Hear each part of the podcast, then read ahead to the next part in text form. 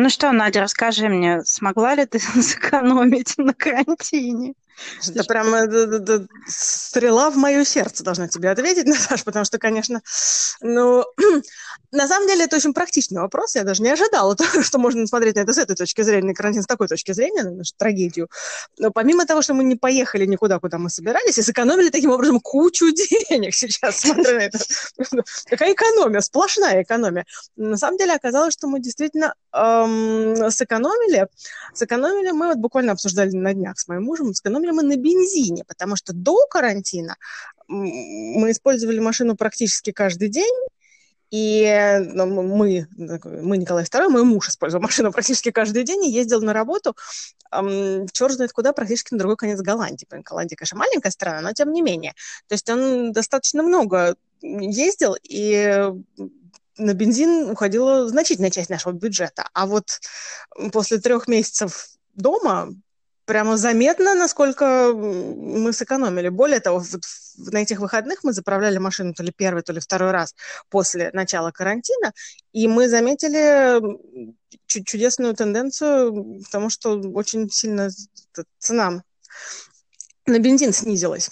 Она была у нас до, до, в докарантинные времена, это было где-то примерно за, не за дизель, а за обыкновенный бензин, где-то евро 70 за литр, а сейчас порядка евро 50, э, евро 55. То есть вообще значительная разница.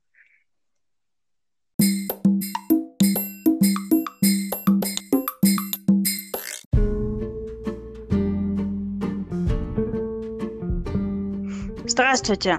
С вами это «Шок», подкаст о культурном шоке, и мы его ведущие Надя и Ната. Слушай, я, ты знаешь, ты сейчас начала говорить про бензин, и я поняла одну вещь. А у меня-то машина на дизеле, я только сейчас вспомнила, я забыла про это совсем, что мы, оказывается, не бензин покупаем, а дизель. А, у нас ты знаешь, э, мы тоже заметили, что мы сэкономили на бензине, когда... Потому что нам же нельзя было вообще никуда ездить особо, mm-hmm. там, только в магазин и навестить родителей, э, и все. И у нас э, не, не то, чтобы там мы не сэкономили, вообще практически ничего не тратили. И когда мой муж поехал в какой-то момент наконец ее заправить, выяснилось, что вот буквально вдвое дешевле стало заправить машину. А у нас большая Ничего машина. Ничего себе! Но больше тебе скажу, у нас машина, э, вот эти боковые зеркала, она у нас стоит на улице э, угу. дома. И у нас боковые зеркала покрылись паутинками. Слушай, она стоит на улице, у нас стоит машина в гараже, у нас один из немногих домов в Амстердаме, где, в котором есть подземный, подземный, не подземный, а первоэтажный гараж в этой гаражей, только первоэтажный. Так вот, у нас есть этот гараж, наша машина стоит в гараже, а все равно покрылись паутинкой зеркала. Вот видишь, как э, пауки всех стран, объединяйтесь. Да, пауки всех стран против карантина, да, они выражают свой протест. Да, ну вот, кстати... Ты говоришь, что он ездил каждый день э, на машине. Ну хорошо, он ездил далеко, поэтому на машине. Но я почему-то была под впечатлением, что все все равно пользуются велосипедами, как, мог, как только могут все пользуются велосипедами, но никогда тебе нужно проехать 200 километров в один конец. Тут, тут, тут немножко, то есть тоже некоторые пользуются велосипедами, но это занимает дольше времени. Но Хорошо. на самом деле, очень, нет, очень правильный вопрос, потому что я тебе честно скажу, что вот, например, в Амстердаме, если ты живешь и работаешь в Амстердаме или в окрестностях Амстердама, то машина тебе совершенно не нужна. Машина, машина в Голландии это очень дорогое удовольствие, в принципе, потому что, эм, как мы, наверное, знаем, а если мы не знаем, то сейчас вот вы все узнаете, я вам сейчас расскажу. Голландия – страна налогов, страна велосипедов и налогов. Поэтому до того, как ты купишь машину, то есть при покупке машины ты платишь какое-то невероятное количество налогов, какие-то э, обыкновенные, это НДС, потом ты платишь налог на, за, на окружающую среду, mm. потом ты платишь налог на импорт, потому что Голландия скромная агрикультурная страна, у нас нет своих машин, поэтому все, что сюда ввозится, импортируется, а раз импортируется, извольте платить налоги. Поэтому, а потом, когда вы уже купили эту машину, вы ежемесячно или там ежегодно платятся налоги на, на дорогу, налоги да, да. на, на бензин, это страховка, то есть как-то в среднем покупка машины, то есть в принципе очень в среднем покупка машины в Нидерландах, допустим, обойдется на 20% дороже, чем в Германии, грубо говоря. Понятно. Просто Слушай, вот чисто купить. Слушай, ну, я тебе могу сказать, мы покупали свою машину в Англии, потом мы ее сюда притащили, потому что мы ее любим, мы ее притащили сюда на Кипр. Я пока не могу тебе сказать, что сколько стоит здесь на Кипре купить машину, хотя здесь машины у всех. Там угу. только если у тебя нет э, прав по, по возрасту или по каким-то другим законным... Со соображениям. да, соображениям законного плана, то у тебя обязательно есть машина. Там сколько вот э, людей, у которых есть возможность водить машину в семье, есть только машина, как правило. Но когда мы покупали в Лондоне свою машину, мы ее купили, когда я была уже практически там на сносях, потому что э, у нас возникло понимание, что с ребенком без машины трудно. А до этого у нас не было машины, потому что, опять же, ее очень дорого содержать. Несмотря на то, что у нас э, квартира шла с машиноместом, что тоже не часто бывает в Лондоне, бывают часто угу. проблемы с парковкой. Мы жили в пяти минутах ходьбы от трех станций общественного транспорта и остановок автобусов, которые угу. нас за 10 минут доставляли в центр, на станцию Банк. Нам совершенно не нужно было вообще, чтобы въехать в Лондоне в центр, раньше надо платить было что-то 8 фунтов, а когда мы уезжали, это было уже чуть ли не 16 фунтов за въезд Просто за в центр. Да, то есть съездить с ребеночком в, метро, э, в музей, в, в центр, я потеряла просто голос от э, шока черной раз. То есть съездить с ребенком э, в музей в центре, на машинке. Ну, там, если, например, у тебя трое детей, на метро тоже немного, не, немало. Да. Или там большая семья. Э, плюс тебе нужно помимо там бензина, парковки, и которую надо найти, а потом за нее еще заплатить, а, и въезды в город э, туда-сюда, знаешь, э, это очень дорогое удовольствие. То есть если ты только не живешь там, где тебе, у тебя нет в пешей доступности общественного транспорта, как правило, люди не покупают машины. Или если нет Но... детей там. Вот мне кажется, Нидерланды двигаются именно в этом направлении, не двигаются, а уже сильно подвинулись в этом направлении. В Амстердаме, как я уже говорила, машина не нужна совершенно, в принципе не нужна. Помимо того общественного транспорта, который здесь, ну, я не могу сказать, что он прям супер хорошо развит, но вполне, вполне нормально развит, доставит куда угодно. И, в принципе, вот у нас прям перед домом остановка автобуса, в 10 минутах ходьбы остановка э, двух трамваев, я в помню. 5 минутах ходьбы станция э, электрички, которая довезет за 5 минут прям до самого центра вообще совершенно Общественный транспорт, кстати, тоже не самое дешевое удовольствие, прямо скажем, в, в Амстердаме. Ну, в принципе, в Голландии, но в Амстердаме у меня больше информации по Амстердаму. Очень недешевое удовольствие, потому что если эм, покупать билет на вот а, а, просто приехать в город и купить билет, можно купить билет там на день, на два и так далее, есть разные комбинации. Но самый стандартный, он не на э, расстояние, а на время, на один час. Так вот, билет на один час стоит 3 евро 20 центов, по последним данным, мне кажется. Что, на самом деле, вот ты час можешь кататься, но, в принципе, ну, много ли ты катаешься за час? Если у тебя есть карточка, вот как у Oyster в Лондоне, да. теперь тоже есть подобное, то это стоит, конечно, значительно дешевле, и все, практически все, кто живут в Нидерландах, этим пользуются, поэтому, в принципе, вот эти вот часовые билеты, они в основном ориентированы на туристов, естественно. Вот, но все равно, и даже так, все равно эм, при голландской велосипедной инфраструктуре да. Конечно, что транспортом, что машиной пользуются очень-очень мало. С машинами в последнее время, кстати, я заметила, что у нас стала очень популярна эм, система эм, машины на прокат на короткое количество времени. То есть у людей Кашер. есть абонемент. Да, вот примерно. Каршеринг, даже не обязательно шеринг, потому что ты просто... Здесь называется car to go, но неважно, как она называется. Изначально была компания с большим количеством смартов, а теперь есть разные компании, там не только смарт. Но смарт действительно идеален для города, потому что его можно везде припарковать. Кроме того, те смарты, которые ездят у нас, они все электрические. Поэтому, типа, мы все боремся за окружающую среду изо всех сил. Вот, например, у нас наши друзья живут в нашем же здании, у них есть парковочное место, но у них нет машины, потому что они не, ну, редко выезжают нет, из Амстердама так, чтобы глобально, да, чтобы... Поэтому тратить какие-то усилия и деньги на то, чтобы эту машину купить, а им еще обоим нужны свои права, э, так как они оба не голландцы, да, нужно как-то да. так или иначе, чтобы права были здесь, э, действительно. Но неважно, даже без этого. Это будет э, вместо того, чтобы брать эту машину, когда они куда-то едут, они берут машину на прокат. Машина на прокат, вот в частности, та, о которой я говорю, ну, они, у них все стандартные достаточно цены, оно все стоит вот такая машина стоит, допустим, где-то 20 евро на 2 часа, 30 евро на 4 часа или 80 евро на целый день. Если тебе нужно там... А Голландия, будем честны, не очень не большая страна. Опять же, ну, наверное, на смарте ты не поедешь на другой конец страны, но где-нибудь вокруг куда-нибудь поехать или, я не знаю, поехать в Икею и привезти себе шкафчик, вот да. это вот э, самое то, в принципе, вполне доступно. Проще потратить 20 евро на это, чем каждый день страдать и потом еще платить страховки и думать, где твою машину припарковать. Потому что припарковаться в Амстердаме это О, да. невозможно. Это, на самом деле, официальная политика партии, официальная политика амстердамского правительства. Они делают все, чтобы в центре Амстердама было как можно меньше парковочных мест, чтобы люди не ездили туда на, на машинах.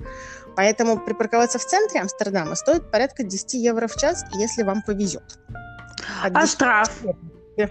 А штраф, а штраф, а штраф стоит... Эм, штраф за неправильную парковку начинается от 75 евро. Mm-hmm. Если вашу машину увезут тут приедет эта специальная вот такая фигня, да, которая ее заберет. Эвакуатор, то... Надя. Сразу видно, в Москве ты не водила. Да, совершенно то. Ну, э, начинаю заново. Если вашу машину эвакуирует эвакуатор, то, во-первых, как только он начнет ее эвакуировать, то, ваш, то вариантов эм, уговорить граждан, эвакуирующих вашу машину, чтобы они ее не эвакуировали, нету никаких. Кроме того, эм, сам штраф за парковку будет такой же, за неправильную парковку, но помимо всего прочего, нужно еще будет оплачивать услуги непрошенные эвакуатора. Услуги эвакуатора стоят от 550 Какая евро. прелесть! От, от. То есть в целом, в целом, если ты неправильно припарковался и добрые граждане вызвали эвакуатор, или недобрые граждане, там, не знаю, проверочные парковщики, то в среднем это удовольствие обойдется где-то в 800 евро, потому что услуги эвакуатора плюс штраф за парковку. Ты, ты, ты лучше на автобусе ездить, вот честно скажу что ездить на велосипеде. Лучше всего ездить на велосипеде, потому что, конечно, это общеизвестный факт, что в Амстердаме и в Голландии, в Амстердаме больше велосипедов, чем э, граждан. И э, самое часто совершаемое преступление – это кража велосипедов. Я знаю об этом не понаслышке, должна сказать честно. Наш велосипед был украден. Поэтому, кстати, потому что так много кражи велосипедов, во-первых, очень мало людей в больших городах покупают новые велосипеды, в основном все покупают подержанные, потому что все равно кто-нибудь украдет, зачем зря вкладываться. А во-вторых, в последнее время стало очень популярно, опять же, эм, велосипед на прокат.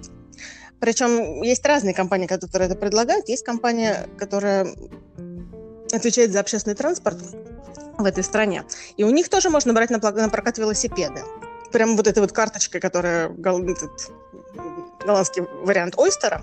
Угу.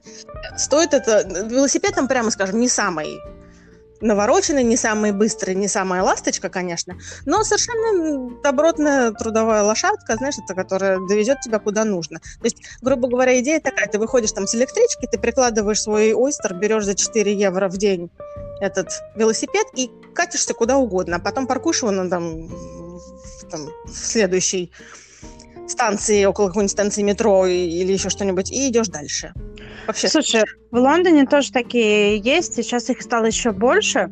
То есть, когда я туда только приехала, там были только эти так называемые Борис байки, по-моему, Сантандер mm-hmm. тогда был, или по-моему, Сантандер тогда был их спонсором. По-моему, они были красные, а может, синие. Но неважно, какой-нибудь банк непременно спонсирует это мероприятие. Когда я уезжала, их было уже там, наверное, три или четыре вида, и сейчас моя подружка Маша говорит, что они ездят на электрических уже даже байках таких вот арендуют. Кстати, продвинутые какие. Да, потому что Лондон тоже там борется активно за окружающую среду, и не зря, потому что уровень э, загрязнения окружающей среды, вот даже в том районе, где мы жили, я на себе почувствовала, как испортился за пять лет. Да. За постоянного строительства и пробок. А, в, там тоннель, мы жили возле тоннеля через реку, который соединяет две, два больших района города, mm. и там были пробки, это был какой-то ужас.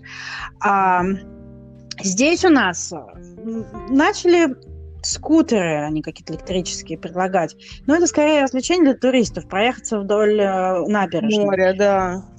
На велосипедах ездят спортсмены, То есть люди, вот как наш сосед, он надевает лайку и катается. Это его физическое упражнение. Велосипед как транспорт, ну, мне кажется, за пределами какой-то маленькой деревни вряд ли. В основном все ездят на машинах, и поэтому здесь как бы инфраструктура вся для, для того, чтобы машины были, и особо, в общем, никто не соблюдает никакие правила. Это отдельная тема по то, как здесь на Кипре водят. Это, конечно, шок. вот. Но для меня самым главным шоком было, когда мы случайно, причем случайно по недосмотру, не специально нарушили у нас был а, штраф. Угу. Если в Лондоне там, там неправильно припаркуешься где-то там 80, то у тебя возможно, есть возможность, ну, смотря какое место, какое нарушение, потому что есть некоторые нарушения по 300, по 160, там, в зависимости.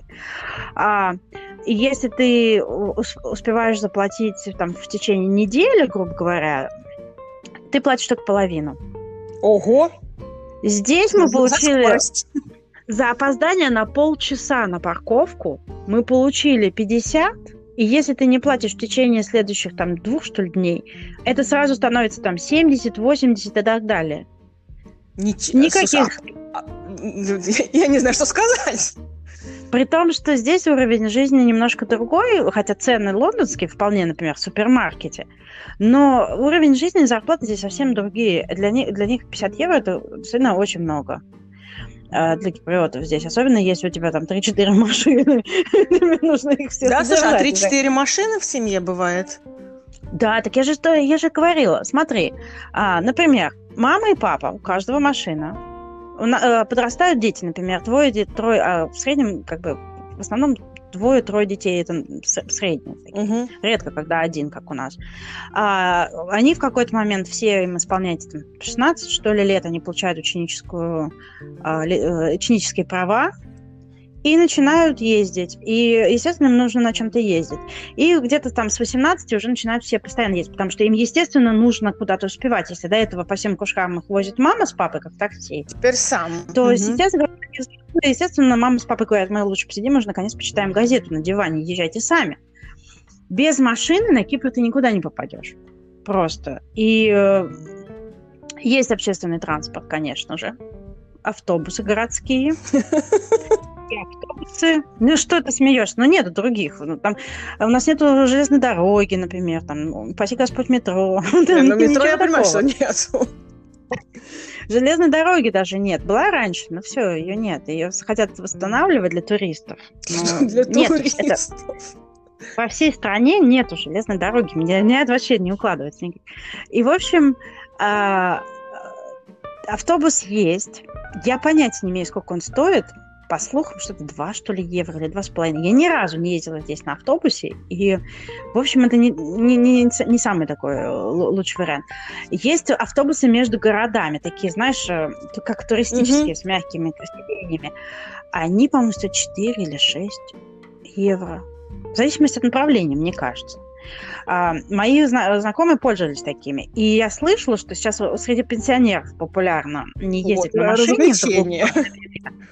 Да, потому что это им там какие-то скидки, и им это получается дешевле, чем заправить машину, вести ее там час, искать парковку, парковаться, платить за парковку. Потом на автобусе, а парковку... когда ты можешь что-нибудь выпить по дороге в жаркий ну, летний день. Да, безусловно, пенсионерам это Мне кажется, ты недооцениваешь пенсионеров. Вот. И, э, в общем, парковка, по крайней мере, тут у нас в Ларнаке, это там, где я пыталась парковаться, стоит 2-2,5 евро за какое-то количество часов. Угу. Некоторые парковки, которые совсем не оборудованы, просто это чье-то поле, они ставят такой шезлонг, ну, господи, шезлонг, шлагбаум. А. И, да, извините. Шезлонг, на нем с утра прилично шезлонг. Да, и, и там это может там стоит там 2 евро целый день. Угу. И э, поэтому ты всегда таскаешь с собой, ну, не знаю, горсть мелочи в машине. Потому что один раз я пыталась, я опаздывала на встречу, и у меня не оказалось мелочи. А, это было в центре в час пик. И я потратил, я опоздала на, на встречу на 40 минут. Знаешь, в Ларнаке, где любая поездка 15 минут максимум на машине, я потратила 40 минут на то, чтобы найти бесплатную парковку. Вообще. Потому что э, у меня не было вообще... э, Не, не- не- я еще, знаешь, такая, думаю, сейчас банкомат, банкомат. Я сниму 10 евро, куплю воды в киоске и заплачу за монетки. И ничего не было по пути. Это какой-то был просто заколдованный круг. Какое-то проклятие. Вот, то есть вот, вот ну, мелочь, а с другой стороны, знаешь, 3 евро здесь, 3 евро там. Ну да, И э, это, в общем, немало. набегает. Набегают, да. Особенно если учесть, что, ну, как, как сказать, знаешь, вот что, вот, э, если говорить о ценах, а, какой для меня был самый большой шок, когда я переехала в Лондон из Москвы, Мгм. что когда ты живешь в другой стране, когда ты переезжаешь жить в другую страну, у тебя другая матрица, что дорого, что дешево становится в голове. Ну да, ты ее подгоняешь под реальность, естественно. То есть в Москве, например, да, я понимаю, что дорого, но я могла себе позволить, ну, например, купить, там, не знаю, сапоги за 200 евро. Ну да, у тебя А- другое восприятие. Мгм. Да, или там потратить, э, там, не знаю, ну, из центра в Зелик э, на машине, ой, господи, на такси, там, полторы тысячи рублей, например. Туда-сюда, туда-сюда, легко. И вот я переехала в Лондон и поняла, что опять старушек уже рубль. Да, опять слышу групп, совершенно точно. Вот. И ты уже начинаешь оценивать поездку в аэропорт, и из аэропорта из серии мы вчетвером, значит, на метро нам будет э, как бы примерно столько же, сколько на такси. Мы поедем на такси. Слушай, вот, кстати, ты смеешься, да не смеешься, ты как на самом деле рассказываешь правду. Вот здесь я совершенно с тобой согласна. У меня это было абсолютным шоком, насколько нормально и привычно, и дешево, блин, дешево ездить в Москве на такси. Вот то, что ты сказала, полторы тысячи рублей, это сколько? Ну, примерно 20 евро, да? 20, ну, да, да, но это из 25 центра в. Зеленоград. Но это из центра в. Зеленоград. Наташ, в Амстердаме я от своего дома до, я не знаю, до центра Амстердама за такие деньги не доеду, потому что, э, потому что другие цены самому по себе. И я не знаю почему, не доеду, потому что э, от нашего дома до аэропорта, наш дом от аэропорта находится в 20 минутах езды. Реально, на машине 20 минут езды. Меня очень всегда, сначала очень напрягало, что как можно так поздно выходить до вылета, потому что, ну, 20 минут же, как же так мы едем в аэропорт? 20 минут езды. Так вот, от нашего дома до аэропорта стандартная цена 60 евро. 60 евро! То есть, естественно, потом, когда мы едем в аэропорт, даже мой муж, который ненавидит общественный транспорт, но, тем не менее, если мы едем вчетвером, и, а если ты едешь на такси, то это 60 евро, если ты едешь на своей машине, то тебе нужно ее парковать в аэропорту, что обойдется как второй отпуск. Еще Поэтому- дороже. Учитываешь нам 5 минут до, до электрички, проще дойти до электрички. Детям до 12 лет бесплатно, поэтому мы платим за нас двоих. Значительно дешевле обходится. Ты понимаешь, на двоих мы за 4 евро туда доезжаем. Например. Слушай, а у нас у нас, э, например, в, в Лондоне, ну, здесь там, в, на Кипре мы живем в 8 минутах езды от аэропорта. Вот, поэтому я очень хорошо тебя понимаю, что из серии, когда вы сядете, пройдете э, паспортный контроль, позвоните, и я приеду. Да, И в Москве там выезжаешь до того, как люди сели в самолет. Да, знаешь, потому выезжаешь. что лучше я посижу выпью кофейку, вот именно. В Лондоне, смотри, у нас же там было несколько э, аэропортов, э, которыми мы пользовались. У нас, например, был Сити аэропорт, на котором, в котором мы ехали на DLR. Это стоило там 2,30, что ли, 2 фунта 30 центов за человека. И ехать было 5 остановок, 10 минут. То есть, в принципе, смысла не было никакого брать такси, если Мгм. только DLR не работает. Э, Потому что на автобусе там дольше с перекладными. Потом у нас был Хитроу, до которого можно было наехать на метро. Это стоило, по-моему, 9 фунтов в один конец. На человека. То есть, если на человека. То есть, естественно, если ты едешь встречать кого-то, например, там, одного, то вам имеет смысл ехать на метро туда и обратно. Это долго, толпа, э, несколько веток с чемоданами и так далее. Если ты встречаешь уже хотя бы двух людей, Да, это уже Что дешевле тебе- на такси. проще на такси и доехать, что стоило там Carrot Cars, э, ко- который тебя встречал мужчина с э, в галстуке, с, который предлагал тебе водичку и там элегантную музыку и так далее, и, и стоял с табличкой. Это стоило что-то из хитро, по-моему, 50, что ли, фунтов. Ну вот я, Но извини. еще есть Гатвик, Стэнстед и Лютон, в которые, например, от нашего дома до Гатвика доехать было 80, я знаю, потому что когда я была беременной, муж запретил мне ездить на, на перекладных, и я должна была в аэропорт ехать на такси. 80 фунтов. Да, я помню, я от 80 тебя фунтов. улетала как раз из Гатвика. Это сходить вдвоем, э, на, на- на двоих купить на неделю продуктов. в среднем супермаркете. Это же ужас какой-то. Лютон еще хуже. У нас, например, в какой-то момент отменили всем приличные рейсы из Лондона на Кипр, а мы летали перед переездом, мы летали там довольно часто с ребенком, и нам, естественно, нужно было максимум комфорта. С ребенком на электричке не поедешь вот с маленьким как-то. Естественно. И мы шли решение, ты представляешь? Оказывается, есть э, сервис валет паркинг. Mm-hmm. Когда ты приезжаешь в своей машине в аэропорт, заранее забронировав только. Единственное, надо заранее забронировать. Оставляешь ее, а мы уезжали там на две недели. Оставляешь ее на этом валет-паркинге. Они ее там паркуют. И к твоему прилету, ты им даешь э, координаты твоего рейса, они ее готовят, опять вот на временную парковку пригоняют. И это стоит на две недели дешевле, чем нам два раза съездить на такси туда да, и обратно. Серьезно? Мы постоянно этим пользовались. То есть ты, когда прилетаешь, вместо того, что тебе там какой-нибудь встречает дядечка с неизвестно каким э, детским... Это особенно классно, когда у тебя ребенок, потому что у тебя детское кресло, какие-то да. детские игрушки. Мы остав... Плюс мы ехали с каким-то таким невероятным количеством багажа всегда, вот, с, с ребеночком. А у нас там всегда было какие-то ее там э, коляски, кроватки, там еще что-то. И, в общем, мы всегда с, вот, с большим количеством багажа, плюс мы уже начали какие-то вещи перетаскивать в какой-то момент, там еще что-то. И э, так, не всякое такси тебя возьмет с таким количеством чемоданов. В свою машину ты напихал, что, хочешь да. вообще, куда влезла и поехал. Что заход... И остановился, где надо тебе там купить водички, и в туалет, и там, ну, все такое. В общем, короче, это было спасение. А кроме того, когда ты э, прилетаешь, ну да, единственное неудобство, если ты там муж устал, потому что я в Лондоне не возила, у меня не было там действующих прав. Uh-huh. А, как вот я узнала по своих друзей, у меня была такая ситуация, мне надо было сдавать экзамен, и это было невыгодно в тот момент. А, потому что мы собрались уезжать, вкладываться в этот Смысла не имеет, было. нет, я согласна. А, и муж, если он устал, естественно, как бы он не мог до конца расслабиться, ему нужно было там еще два часа ехать. Но мы по пути заезжали к собачьей няне, забирали собаку. Да. И, и, и приезжали домой на своей машине со своими вещами. Мы могли себе позволить оставить чемоданы внизу, потому что ты помнишь, у нас четвертый этаж угу. по лесенке вперед. Если мы очень устали. И уже все, мы все вместе дома, нам не нужно ничего делать. И машина была под, прис... под, присмотром, под крышей эти две недели. Они у нас под дождиком стояла на парковке возле дома. То есть, ну, в этом есть какой-то смысл. И для меня это было откровение. Ты понимаешь, не... в Москве такси это нормально. Хотя вот есть уже Аэроэкспресс, которым тоже выгодно пользоваться.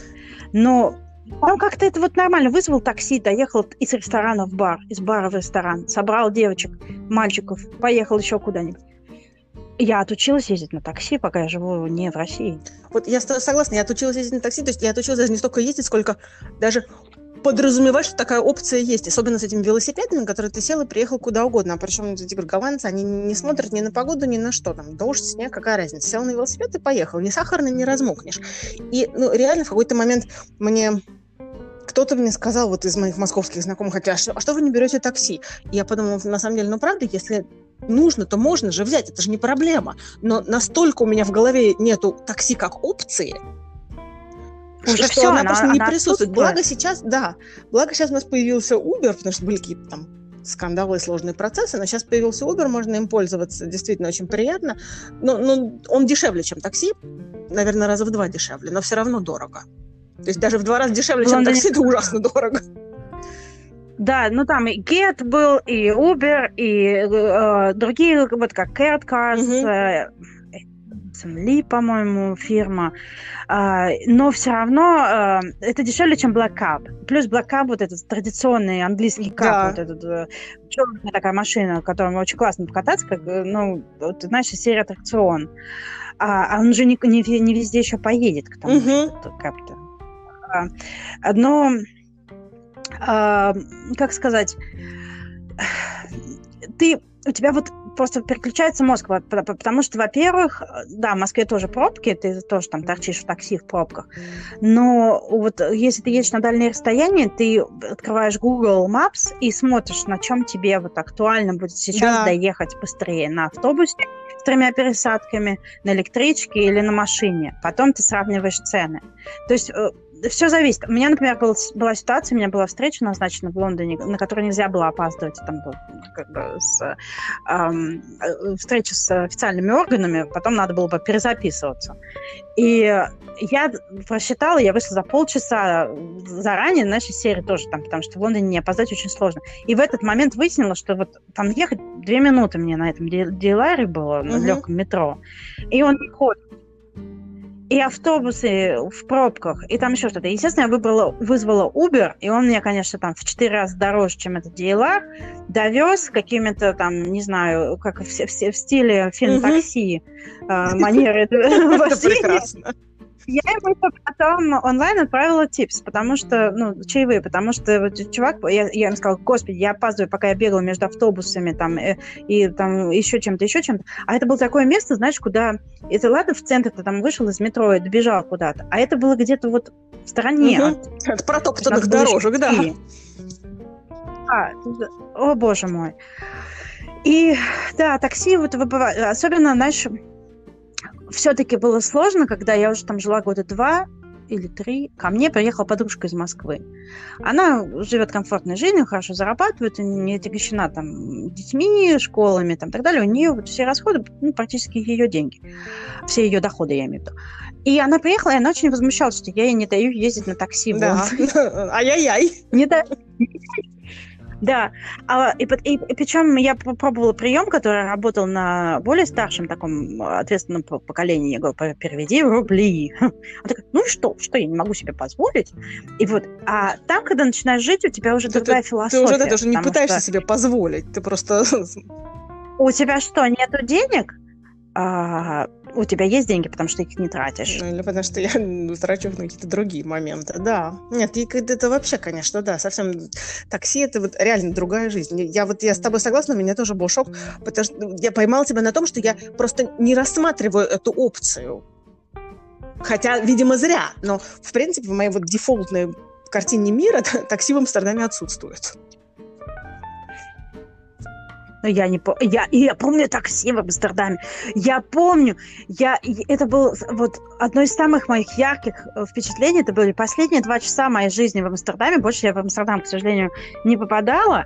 Я у вас да. забыла телефон в квартире. И мне надо было на такси, вместо того, чтобы ехать в, в аэропорт, мне надо было ехать э, на работу к своему мужу, брать ключи, ехать обратно в эту квартиру, брать э, телефон, отвозить обратно ключи твоему мужу на работу и ехать в аэропорт. Это съело остаток моей зарплаты. Я, ты знаешь, совершенно не, не было... удивлена. Нет, ненормально совершенно. Я помню, что мы как раз на нашу свадьбу мы бронировали компанию, которая возила всех. И, в принципе, я очень рада, что мы это сделали, потому что эта компания через мою работу мы ее бронировали. А, соответственно, вот а, развоз всех в любой момент и так далее обошелся, наверное, значительно дешевле, чем просто заказывать такси.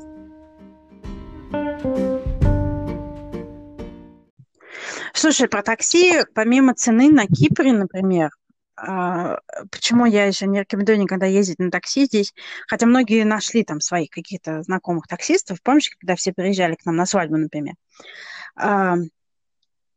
потому что таксисты жульничают.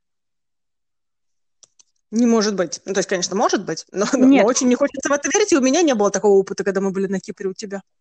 Да, потому что мы старались кого-то... То есть есть какие-то компании проверенные, есть какие-то знакомые, есть вот там имена, которые передаются рук в руки. Сейчас, насколько я понимаю, начали здесь делать компании типа Uber, знаешь, ну, Bolt такси, по-моему, это mm-hmm. называется. Не уверена, что это работает в Ларнаке, но в более продвинутых городах работает, похоже. У нас тут сонное царство, но проблема в том, что два аэропорта в Пафосе и в Ларнаке. И ты в любом случае должен ехать э, из аэропорта отсюда, например, там, в Лимассол. И mm-hmm. есть э, возможность нарваться на жулика, например, заплатить вдвое больше, чем нужно. И даже мой муж, вот когда, например, он прилетает из командировки поздно ночью, я его не встречаю. Естественно, у меня успеет. Стыд тебе и позор. Да, ехать 8 минут. Он, он, будучи киприотом, говоря с ними на одном языке, и то заранее договаривается там о цене, и э, есть какой-то стол специальный в аэропорту, где, к которому нужно подойти и только оттуда уезжать, чтобы не нарваться на жулика. Такая очень вот напоминает московский аэропорт тоже с такси, с, с историей про такси. Возможно, возможно. Я, я думаю, что ну, ну, как, никто вас... Это не уникальная вещь, потому что, например, в Греции тоже, опять же, мой муж всегда смотрит по Google Maps, куда нас везет таксист, чтобы таксист не, не плутал и не, не, не навез на слишком много денег. Слушай, вот это, кстати, гениально. Мне бы в голову не пришло. Твой муж, конечно, гораздо больше, более практичен, чем я. Но должна сказать, что это действительно не уникальная ситуация. Я вот сейчас мы начали когда говорить, в Амстердаме была, в, в Амстердаме один из самых больших аэропортов, Схипхол, в Европе, mm-hmm. да, находится. И, конечно, ситуация была, причем не так давно, достаточно спорная относительно такой неясный с, так, э, с такси, потому что, ну, естественно, как и во всех аэропортах, да, к тебе подходят, дергают за руку и говорят, такси, такси, давайте мы вас отвезем. Да-да-да. Но ам- амстердамское правительство прям-таки, а также этот, руководство Схипхола прям стукнуло кулаком по столу и э, ввело прям категорические меры. Везде висели, сейчас уже нет, а был момент, когда везде висели э, телефоны, куда нужно звонить или писать, если вы увидите или подумаете, если к вам кто-то пристает, или если вы видите, что кто-то нелегально пытается потаксишничать, да, нужно срочно обращаться за помощью. Везде написано, куда пройти за официальным такси. Везде объявляли по этим громкоговорителям неоднократно, что вот только пользуйтесь только официальными такси, выход вот там-то, оно стоит вот там-то. Прям стояла целая толпа специально обученных людей, которые тебе пальцем тыкали, куда нужно пройти. И в целом, должна тебе сказать, что ситуация, наверное, поменялась. То есть я никогда не попадала в неприятную ситуацию, но вот прилетаю в Схипхол, если меня никто не встречает, или если мы пролетаем там вдвоем, да, и, и берем такси, то мы это совершенно четко и очевидно. И сейчас уже я прям не вижу на встречающих, ну, в зале прилета нету такого, чтобы к тебе подходили и говорили, нужно такси, давай пойдем за угол, ну, мы там стоим. То есть есть... Молодцы. Естественно, не только э, схипхолское такси там стоит, да, там можно тоже заказать, чтобы тебя встречали с табличкой и так далее, само собой, да, но вот так вот, типа, бомбилы, которые будут стоять и пытаться тебя отловить, такого нет сейчас. Ну, видишь, как, эм, как хорошо. Здесь, я не знаю, здесь вот я вижу, что становится более цивилизованным в принципе рынок потребительский. Но все равно, угу. вот, например, в прошлом году, когда у меня были Кристина дочки, мы все собирались там на ужин и заказывали такси. Я была ответственна как бы за, за то, чтобы группу друзей привезти на ужин. И мы заказывали такси, местная. И приехал дядька, причем мне позвонил муж, сказал, приедет вот такой-то чувак, вот его телефон, его зовут вот так вот. И когда нам позвонили в дверь квартиры, в которой мы все там, подружки сидели, а, а, я вышла, уточнила его имя и так далее. Приехал чувак на совершенно разбитом минивене, потому ага. что у нас было там человек 8, что ли, 9, а, с семьей вот. Чисто мы их тоже на пляж подбросим. Ну, из серии я вот заодно свою семью подвезу. Мальчик, там у него ребенок. А, никаких там а, детских кресел. Нет, ну это ты что? Это, это абсолютно не рассчитано на это. О чем вы говорите? детей. У нас там было трое или четверо детей с нами. Там, знаешь, вот из этой серии. А, и, и из этой, и, и знаешь, эм, вас ждать, и, и вот ты расплачиваешься. Ну, в общем, короче, песня года целое мероприятие, и нужно заранее договориться, сколько это будет стоить, чтобы потом, опять же, тебя там не пытались нагреть. Вот это мой, мой опыт э, такси в Ларнаке, поэтому, да, есть нормальные такси, особенно если там из гостиницы заказывать, там еще что-то. Но даже когда наша подружка вообще была здесь на Кипре, хотела приехать из другого города меня навестить, э, мне пришлось ее очень хорошо уговаривать, чтобы она не ехала на такси, и когда они уточнили стоимость такси на ресепшене, она согласилась со мной. Она согласилась с тобой, да? Я поехала на маршрутном такси. Есть маршрутки, такие небольшие минивенчики с, при, э, с такими прицепами для чемоданов, которые ездят из больших гостиниц в аэропорт через центр Ларнаки. Вот на них тоже можно доезжать. Да, вот. А, а так проще... Да, проще, вот, мне кажется, тоже на общественном транспорте. Хотя общественный транспорт, потому что я вижу вот эту остановку междугородного автобуса на набережной в Ларнаке, в основном все-таки это туристы и люди, вот, кто живет здесь, э, не киприоты, и у кого, возможно, там либо нет машины по экономическим соображениям или по каким-то другим соображениям. И опять же, ты далеко не, на, не уедешь на них. То есть в, в любом случае, если ты приезжаешь не на пакетный отдых где-то в гостинице на Кипре, угу. хочешь посмотреть, вот тебе нужно обязательно брать машину в аренду. О, ну, обязательно. Да, я, ну, я так думаю, хотел сказать, что, наверное, это в большинстве мест так, но неправда. Вот, опять же, в Голландии это не обязательно. Так что я с тобой согласна. Это Здесь ты просто иначе ты ничего разница. не увидишь. Либо ты заплатишь очень дорого. Потому что мы брали, когда наша машина была в море, она путешествовала угу. отдельно от нас, Светлана из Англии на Кипр. Нашла где-то месяц, наверное. А мы брали на этот месяц эм, машину в аренду, потому что нам, естественно, необходимо было ездить. Особенно там, где мы живем, от нас пешком далеко не уйдешь. И это стоило что-то 20, что ли, или 25. Я боюсь соврать.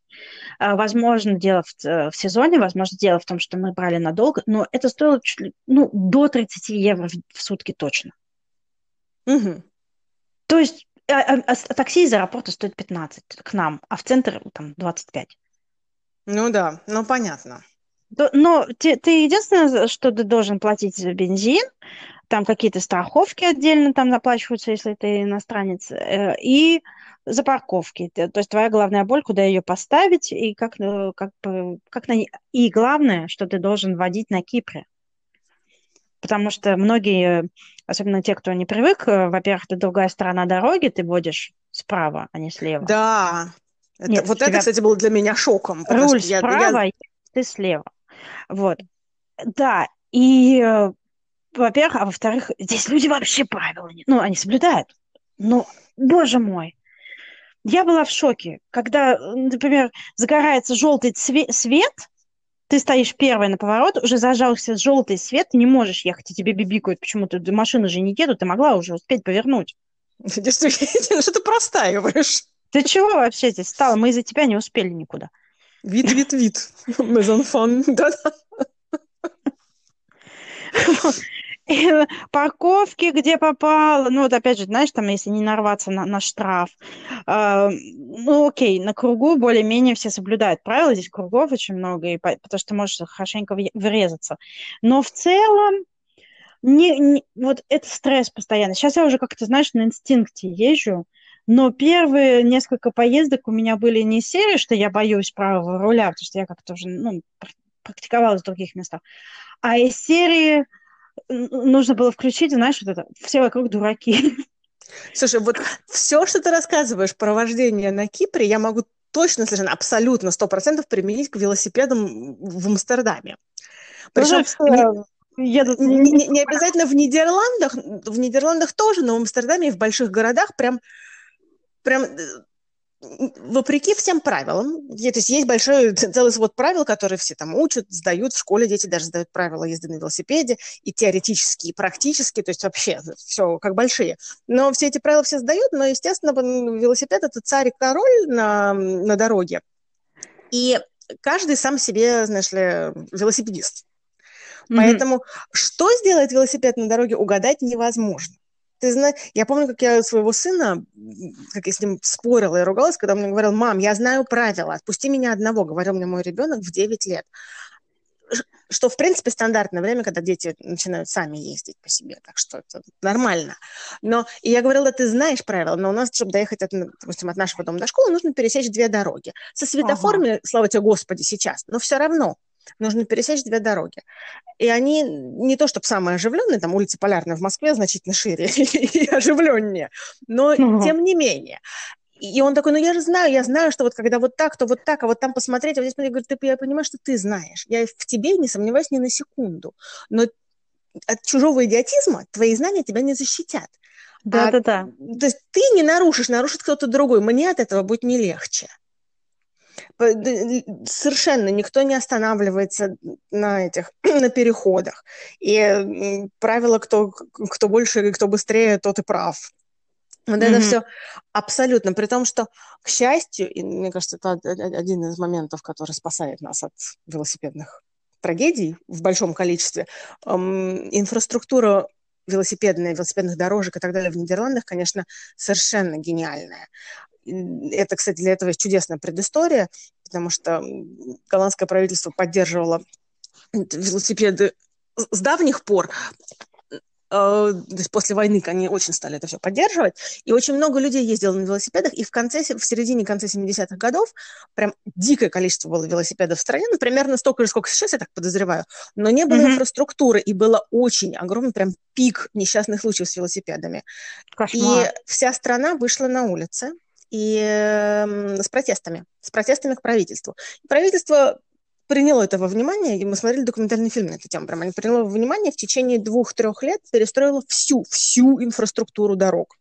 Так, чтобы везде была выделена велосипедная дорожка. Желательно, чтобы она была не просто цветом выделена, а отделена отдельным бордюром, чтобы э, все вот эти вот пути, дороги, маленькие, велосипед, э, маленькие светофоры для велосипедов, специально для велосипедов, прям то есть на велосипеде здесь счастье ездить очень удобно в той же Германии, например, где тоже, по идее, есть и дорожки, и инфраструктура, но, конечно, даже рядом не стояла с тем, что здесь.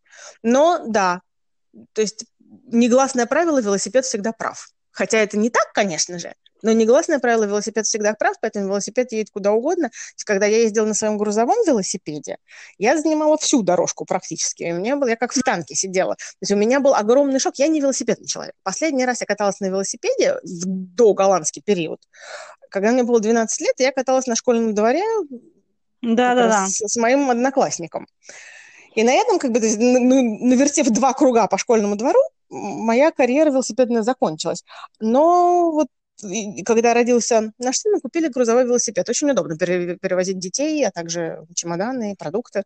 Очень хорошо. Но я даже на нем, он был трехколесный, то есть даже не нужно было держать равновесие, но и на нем я, в общем-то, не рисковала ездить, ужасно боялась. Мой, мой муж мне постоянно говорил, что ты боишься, ты как в танке в нем сидишь. Если кто-то в тебя врежется, это их проблемы, не твои.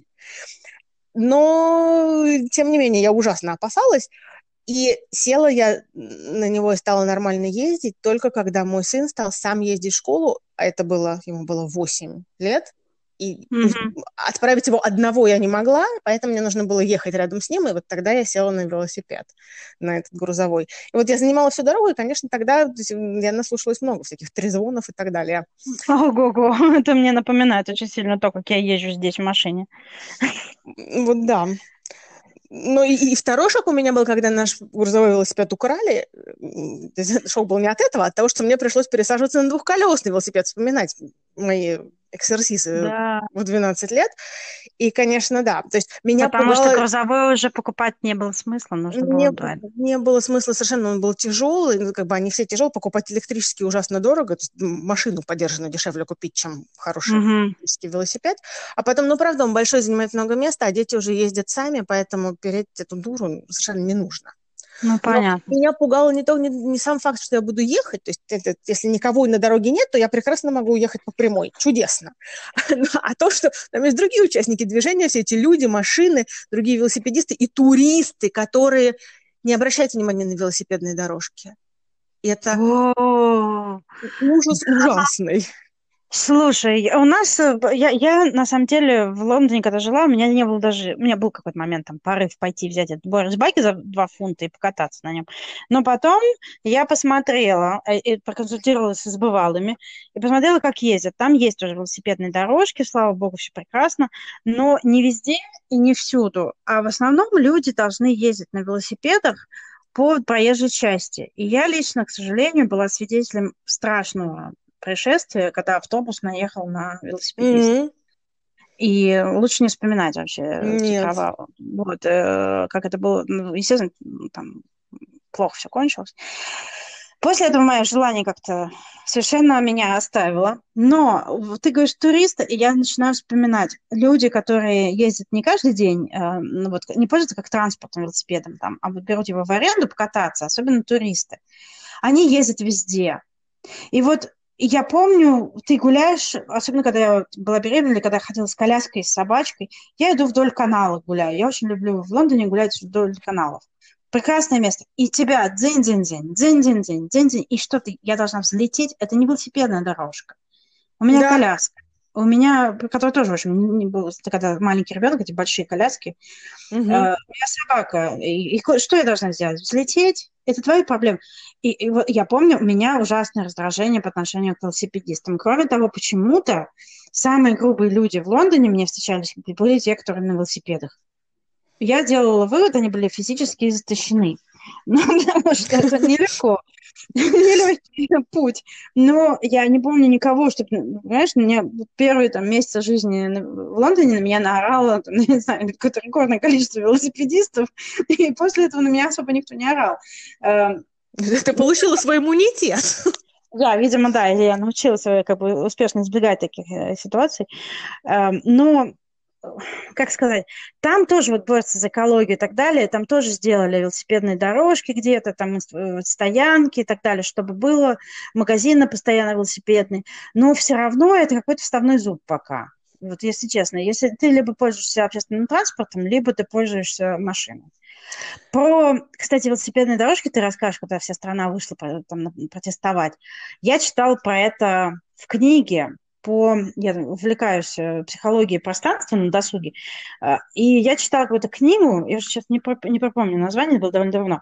Там этот случай описывался с точки зрения организа... как бы урбанистической организации mm-hmm. для того, чтобы сделать жизнь более комфортной человеческую. И там много было написано про разные там принципы организации кругового движения, там еще так далее. Вот сейчас у нас э, недалеко от нашего дома переделывают э, развязку круговую на дороге.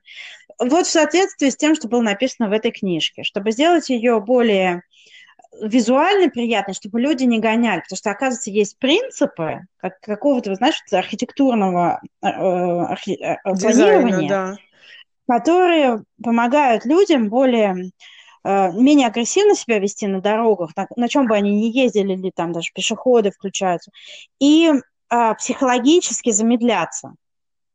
Ого, а я и не знала даже было, про такое. Что, что, да, там, короче, какая-то спиральная и разница высот, э, например, на круговом движении, обеспечивает, то есть психологически, подсознательно человек замедляется человек не будет там газовать. Да, не, не будет, да. сейчас какое-то они доделывают это дело, вот судя по тому, какой, там, потому что они предлагали голосовать за дизайн, и судя по тому, какой победил дизайн, это вот, вот, вот прям как в той книжке написано. Посмотрим. И почему я вспомнила тоже, когда ты заговорила о протестах, велосипедных дорожках и так далее. По поводу транспорта и тому подобное для меня на Кипре самый главный шок. Здесь очень хорошие дороги, на самом деле, по качеству. Угу. Но здесь совершенно нет, вот с точки зрения транспорта, здесь совершенно не, нету инфраструктуры для пешеходов. Вообще. Mm. Слушай, Сейчас это да. в центре Маки сделали наконец-то кусочек улички, там, наверное, метров 15, который города рекламировался как место для того, чтобы люди с ограниченными возможностями на колясках, там, дети, дети в колясках, там, инвалидные коляски и так далее, могли комфортно передвигаться. Потому что вот, да, на машине, на велосипеде, на чем угодно, а пешеходу негде пройти. Вот мне, например, негде, нельзя взять ребенка, пойти с ней гулять за ручку, без того, чтобы она не, не, не в какой-то момент мы не шли по проезжей части. части. Ага. Потому что мало того, что э, тротуары либо не существуют, либо существуют в очень таком узеньком как бы виде, mm-hmm. непроходимом, так еще у кипиротов считается хорошим, хорошей практикой парковаться на тротуаре, например, машину. И если, например, я иногда, у нас большая машина, я иногда ставлю ее одним колесом на тротуар, угу. чтобы она мешала проезжать по улице другим машинам или чтобы соседи могли тоже припарковаться. Но ее люди, например, ставят всеми четырьмя колесами на тротуар. И чтобы ее обойти, ты должен идти пешком по проезжей части. А ладно, машину можно убрать, но есть еще такая тема, вырыли дырочку в тротуаре перед своим домом. Поставить туда столбик. Деревце. А, а, а зачем? Ну, чтобы тебе, ну, чтобы тебе не было очень солнечно в твоем доме. Ага. Это прекрасно. То есть ты уже не можешь ни пройти, ни проехать по этому тротуару никак. Так что вот, вот такие у меня были ассоциации, когда ты рассказала про протесты. И здесь на, начали, конечно, тоже там какого-то инвалида убило бедного, когда он съехал с тротуара, потому что не мог объехать машину угу. припаркованную. И его, естественно, тоже сбила машина, и он умер.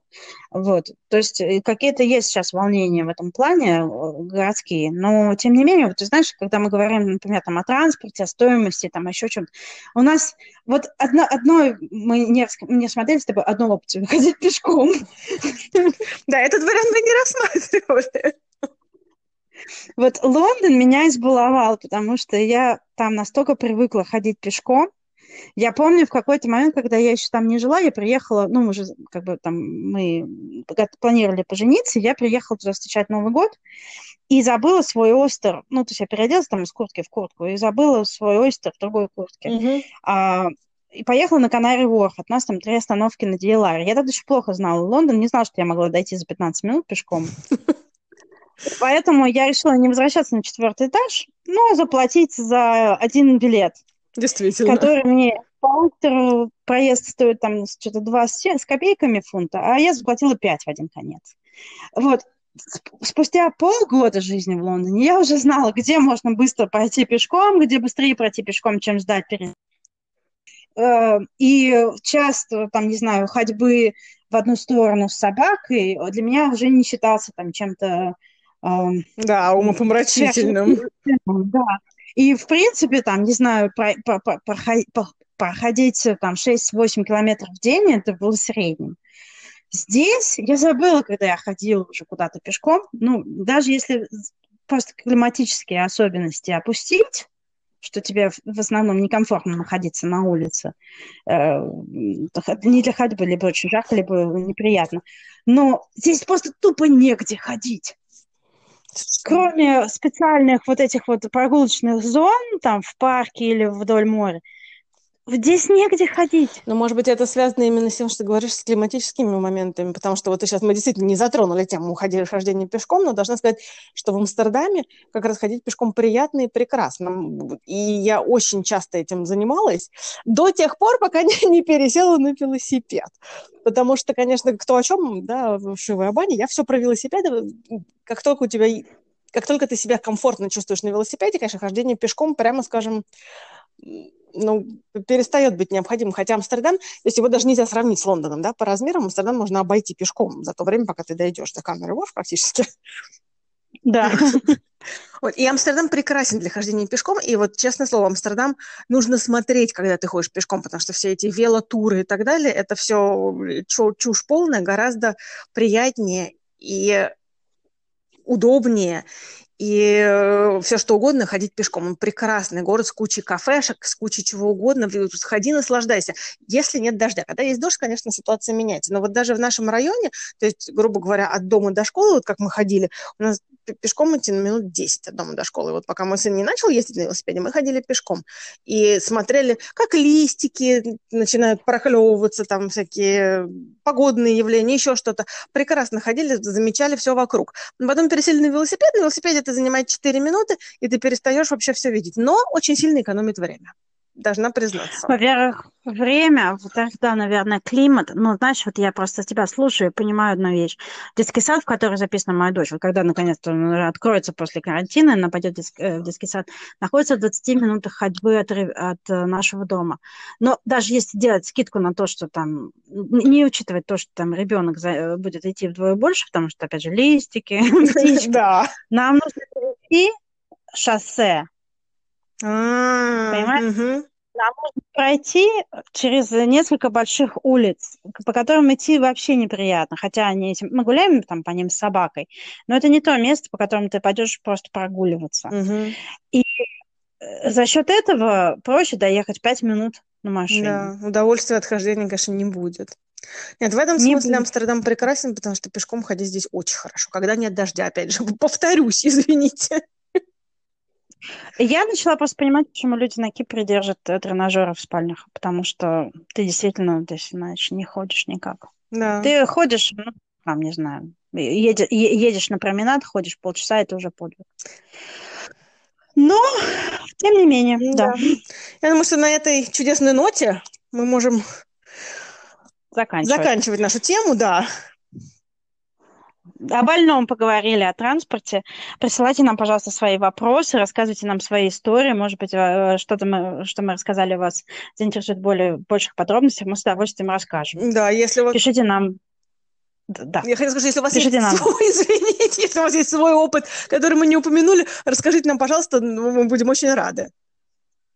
Да, мы, а, естественно, не могли рассказать во всех деталях, во всех подробностях э, транспортного устройства в тех городах, где мы жили, А, но у нас еще будет такая возможность. Э, Пишите нам на Инстаграм с вашим вопросом, впечатления. Это точка шок. Обязательно пишите нам на Телеграм, это точка шок.